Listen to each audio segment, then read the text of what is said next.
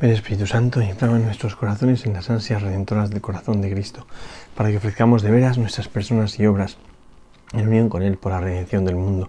Señor mío y Dios mío Jesucristo, por el corazón inmaculado de María, me consagro a tu corazón. Me ofrezco contigo al Padre en tu santo sacrificio del altar, con mi oración y mi trabajo, sufrimientos y alegrías de hoy, en reparación de nuestros pecados y para que venga a nosotros tu reino. Te pido en especial por el Papa y sus intenciones, por nuestro obispo y sus intenciones, por nuestro párroco y sus intenciones. Oh Señora mía, oh Madre mía, yo me ofrezco del todo a ti, y en pleno mi fiel afecto te consagro en este día mis ojos, mis oídos, mi lengua y mi corazón. Una palabra todo mi ser, ya que soy todo tuyo, oh Madre de bondad. Guárdame y defiéndeme como cosa y posesión tuya. Amén. Nuestro Señor los apóstoles, ruega por nosotros. Contemplamos este Evangelio precioso donde vemos pues el móvil de la redención. Eso me parece muy impresionante. ¿no? Dice, eh, dice el Evangelio así. Jesús recorría todas las ciudades y aldeas enseñando en sus sinagogas, proclamando la buena nueva del reino y sanando toda enfermedad y toda dolencia. Y al ver a la muchedumbre sintió compasión de ella porque estaban vejados y abatidos como ovejas que no tienen pastor. Entonces dice a sus discípulos, la mies es mucha y los obreros pocos. Rogad pues al dueño de la mies que envíe obreros a su mies. Y llamando a los doce discípulos, les dio poder sobre los espíritus inmundos para expulsarlos y para curar toda enfermedad y toda dolencia. Y les decía, no toméis el camino de gentiles ni entréis en la ciudad de samaritanos. Dirigíos más bien a las ovejas descarriadas de la casa de Israel. Id proclamando que el reino de los cielos está cerca. Curad enfermos, resucitad muertos, purificad leprosos, expulsad demonios. Gratis lo recibisteis, dadlo gratis. Es un evangelio donde eh, yo creo que se ve em, el móvil de la redención. A mí eso me, parece fantástico porque em, lo que ha movido toda la historia de la redención no es el deseo de venganza de un Dios que está enforroñado porque el hombre, que es una criatura rebelde, eh, le ha destrozado o lo ha desmontado o le ha eh, estorbado la historia de la salvación. No, no, no es eso, no es eso. Es que Dios que nos quiere mucho em, eh, no resiste el vernos lejos de Él. ¿no? Y de hecho todo el móvil de la, de la redención es la compasión. Dios ve las consecuencias drásticas del pecado original, como cuando va a, a Betania, cuando va a la casa de Betania, él tiene una familia ahí en Betania, que es una familia de amigos suyos, Marta, María y Lázaro, y ve la devastación que ha provocado las consecuencias del pecado original, básicamente, que es el misterio de la muerte y la muerte de Lázaro y el dolor que provoca en Marta y en María. Y, al ver eso se conmueve, siente compasión y, entonces es cuando hace el, milagro ¿eh? de la curación, de la resurrección de Lázaro. ¿no? Entonces, yo creo que lo que mueve precisamente la historia de la redención es esta compasión que provoca en Cristo eh, el drama del pecado de la humanidad. El drama del pecado de la humanidad. ¿no? Por eso empieza el Evangelio con esta manera tan bonita, ¿no? De Jesús que va predicando la buena noticia, eh, dice que recorría a las ciudades, a las aldeas, enseñando en sus sinagogas, proclamando la buena nueva del reino y sanando toda enfermedad y toda dolencia, ¿no? Son las, las tres cosas, ¿no? Va enseñando en sus sinagogas, es la función magisterial de Jesucristo, enseñando en las sinagogas. En segundo lugar, proclamando la buena noticia, no solamente enseña, explica eh, la relación del hombre con Dios, el misterio de la, de, la palabra de Dios, de la ley, de la vida, ¿no? sino que proclama la buena noticia. La buena noticia es que se ha cumplido el plazo y que ya el hombre tiene que recibir la redención de Dios. ¿no? Que ya no estamos en el tiempo de las promesas, sino del cumplimiento. Esa es la buena noticia. Esa buena noticia después se verifica en cómo él iba sanando toda enfermedad y toda dolencia. ¿no? O sea, no solamente es una cosa de palabra, no solamente es un anuncio, sino que es una realización, es una palabra que realiza lo que dice y cura toda enfermedad y toda dolencia. Va haciendo esto y es como si las ansias redentoras de Cristo se retroalimentasen en la visión de la humanidad sufriente. Y ese ver la humanidad sufriente provoca en él el misterio de la compasión. Que la compasión hay que entenderlo muy bien, porque la compasión no es que desde arriba Dios ve la necesidad que hay en el hombre y desde arriba le lanza, así como que le tira, la salvación. ¿no? Eso sería más bien la lástima, la pena. Dios sintió pena. No, no, pero es que no es pena, es compasión. Compasión es que uno se hace solidario en el dolor, se hace solidario en la pena, se hace solidario en el sufrimiento. Y desde ahí entiende y acompaña, ¿no? Entonces es muy distinto porque, porque Cristo no mira desde arriba el dolor, Cristo no mira desde lejos el dolor, Cristo sintoniza con el dolor. Dios sintoniza con el sufrimiento de la humanidad, con esa sensación de desconcierto que provoca en nosotros eh, el misterio de la muerte y del pecado original. Entonces se solidariza y participa de ello. ¿no? Por al ver a la muchedumbre, sintió compasión de ella, porque estaba vejados y abatidos como ovejas que no tienen pastor. Este sentimiento es muy recurrente en Jesucristo.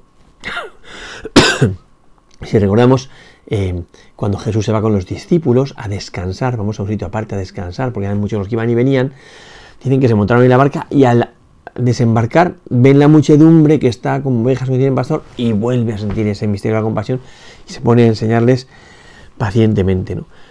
Entonces es muy bonito porque nosotros tenemos la sensación o pensamos que nuestro error y nuestro pecado lo primero que provocan en Dios es un enfado.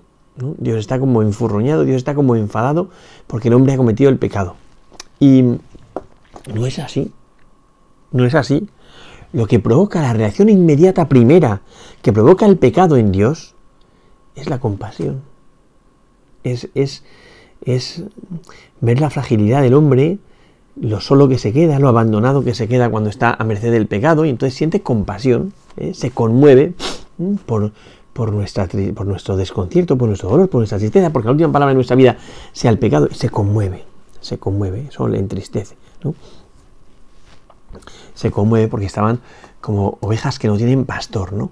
Y eso también me parece que es importante porque lo que había llegado a llevado a Gala desde el Antiguo Testamento Dios es que Él era el pastor de su pueblo, yo mismo suscitaré un pastor, Él era el pastor de Israel. ¿eh? Y el pueblo de Israel empieza el rechazo a Dios precisamente en la época del profeta Samuel, que, deciden tener un rey, y primero Saúl, luego David, y ese rechazo va a llegar precisamente hasta Jesucristo, que viene como el pastor, el que viene en nombre del Padre, a pastorear al pueblo de Israel, y el pueblo va a preferir otros diosecillos, ¿no? Por un lado el dinero, Jesús lo dice, como no podéis servir a Dios y al dinero, no puedes tener dos amos, ¿no? O, o, cuando dicen las autoridades judías, no tenemos más rey que el César, eso es un escándalo, que lo diga un judío, ¿no? Bueno, entonces eh, se siente, compasión, se conmueve, porque estaban vejados y abatidos, ¿no? Es que la humanidad cuando le falta pastor está vejada y abatida, desconcertada, derrotada, em, eh, dispersa, ¿no? Estaban cansados, ¿no? De hecho lo dice él, venid a mí estáis cansados y agobiados. Es esta expresión, ¿no? Como de, sí, de desconcierto y de cansancio existencial. El hombre cuando no tiene a Dios como pastor, está hundido en la miseria, hundido en la miseria, porque necesita que el Señor sea mi pastor. El Señor es mi pastor, nada me puede faltar, porque Él es mi pastor. Pero si el Señor es mi pastor, todo me falta. Y lo primero que me falta es el descanso. Ya no me lleva nadie a praderas de verde, a, praderas de hierba verde, no me lleva a fuentes tranquilas, nadie me lleva a ese sitio, sino que vivo desconcertado, voy caminando por valles oscuros y voy angustiado, ¿no? Porque me falta el pastor, el pastor y guardián de nuestras vidas, que es Jesucristo, ¿no? Entonces dice a los, apóstoles, a los discípulos, les hace partícipes de esas ansias redentoras, de ese lamento que hay en el corazón, que a mí me conmueve mucho y que pienso que solamente escuchar esto serviría para que una persona, escuchando el lamento del corazón de Dios, se lance a saciar la sed del corazón de Cristo y, y decirle, como decías en Francisco Javier, mándame a mí, o como decía Isaías. Isaías escucha a Dios que dice, eh, ¿a quién enviaré? ¿Quién irá de nuestra parte? Y dice, aquí estoy, envíame. A veces pensamos que uno tiene que sentir como una llamada profundísima y que Dios tiene que conquistarnos. No, no, aquí estoy, envíame. Pero en el campo concreto que tú quieras, Señor. Y aún si quieres a los indios, como decía San Francisco Javier, ¿no? Aquí estoy, envíame, ¿no? Porque les dice, cuando ve, cuando ve a la humanidad desconcertada, siente compasión, ¿cuál es la respuesta? Los pastores que pastorean en nombre de Jesucristo. ¿Mm? Rogad al dueño, la mies es abundante y los obreros pocos. Rogad pues al dueño de la mies que envíe obreros a su mies, porque le perteneces a mies. Porque le perteneces a mies, ¿no? Porque no es, no es algo etéreo. La mies, ¿no? Iba uno a la mies, no, no, a su mies, es de Dios. Vas a pastorear y a, segar la mies de Dios, ¿no? Bueno, y luego empieza entonces ya lo que es el discurso apostólico, ¿no? Que es bonito, llamando a los doce discípulos. Este llamando a los doce discípulos puede ser simplemente, oye, venid para acá, ¿no? O, puede recordar más bien lo que es un discípulo, que es un llamado, ¿eh? como, como reavivando la vocación de los apóstoles, ¿eh? volviendo a llamar a los apóstoles, volviendo a colocarlos en este, en este paso de llamada, ¿no? en este momento de llamada, como llamados, ¿no? y llamando a sus doce discípulos, es muy bonito porque yo creo que está, aquí se esconde como detrás la vocación, ¿no? Y la vocación sacerdotal brota del misterio de la compasión de Dios. Los sacerdotes son la respuesta eh, compasiva de Dios a la humanidad sufriente. Hoy que los, sacerdotes están tan eh, vituperados y tan, con tanta mala fama, ¿no? Yo creo que es bonito recordar esto. ¿eh? Los sacerdotes son la respuesta del corazón de Dios que siente angustia por la humanidad que está desconcertada, se compadece, participa del, del mismo sufrimiento y desconcierto que provoca esa, ese abandono, y entonces decide él pastorear por medio de los pastores que envía. ¿no? Por eso llama a los doce apóstoles, a los doce, dice, dice, llamó a sus doce discípulos. O sea, claramente hay una llamada, porque no son todavía los doce apóstoles, que ya lo eran, pero no, o sea, el apóstol los llama los doce discípulos, ¿no? Y entonces les dio poder sobre los espíritus inmundos para expulsarlos y para curar toda enfermedad y toda dolencia.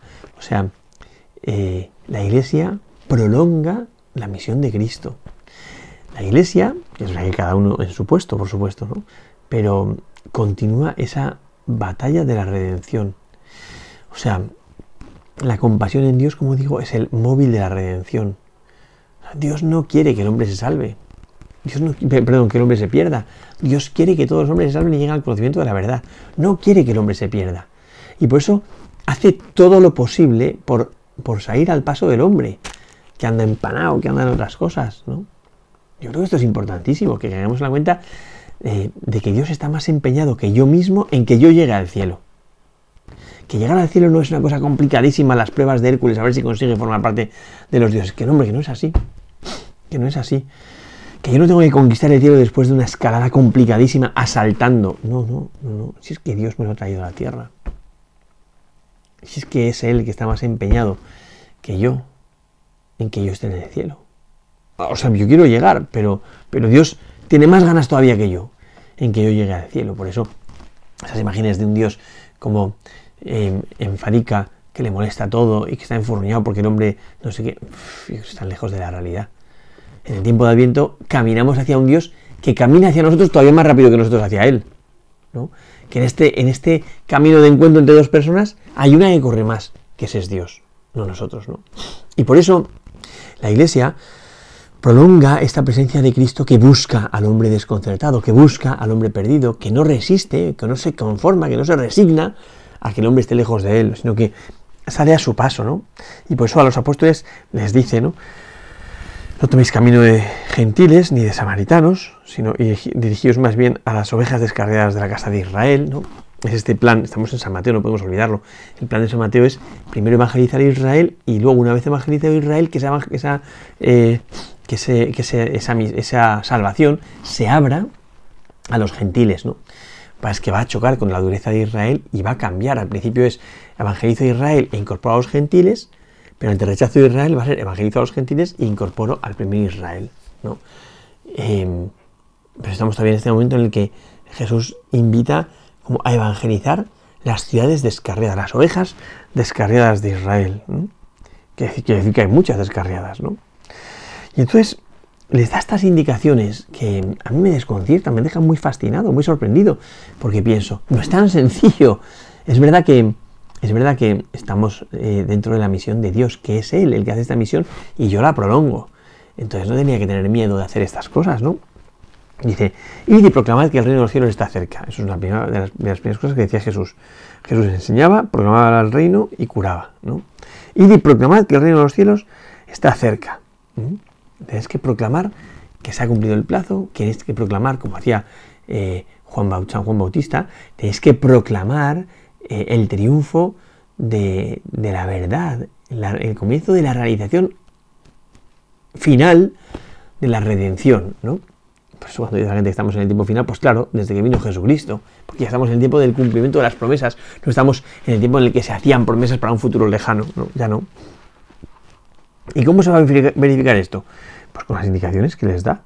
Primera, cura de enfermos. Hasta ahí, bueno, más o menos yo puedo entender que la iglesia pueda hacerlo, cura de enfermos. En segundo lugar, resucitad muertos. Resucitad muertos. Cristo lo hace.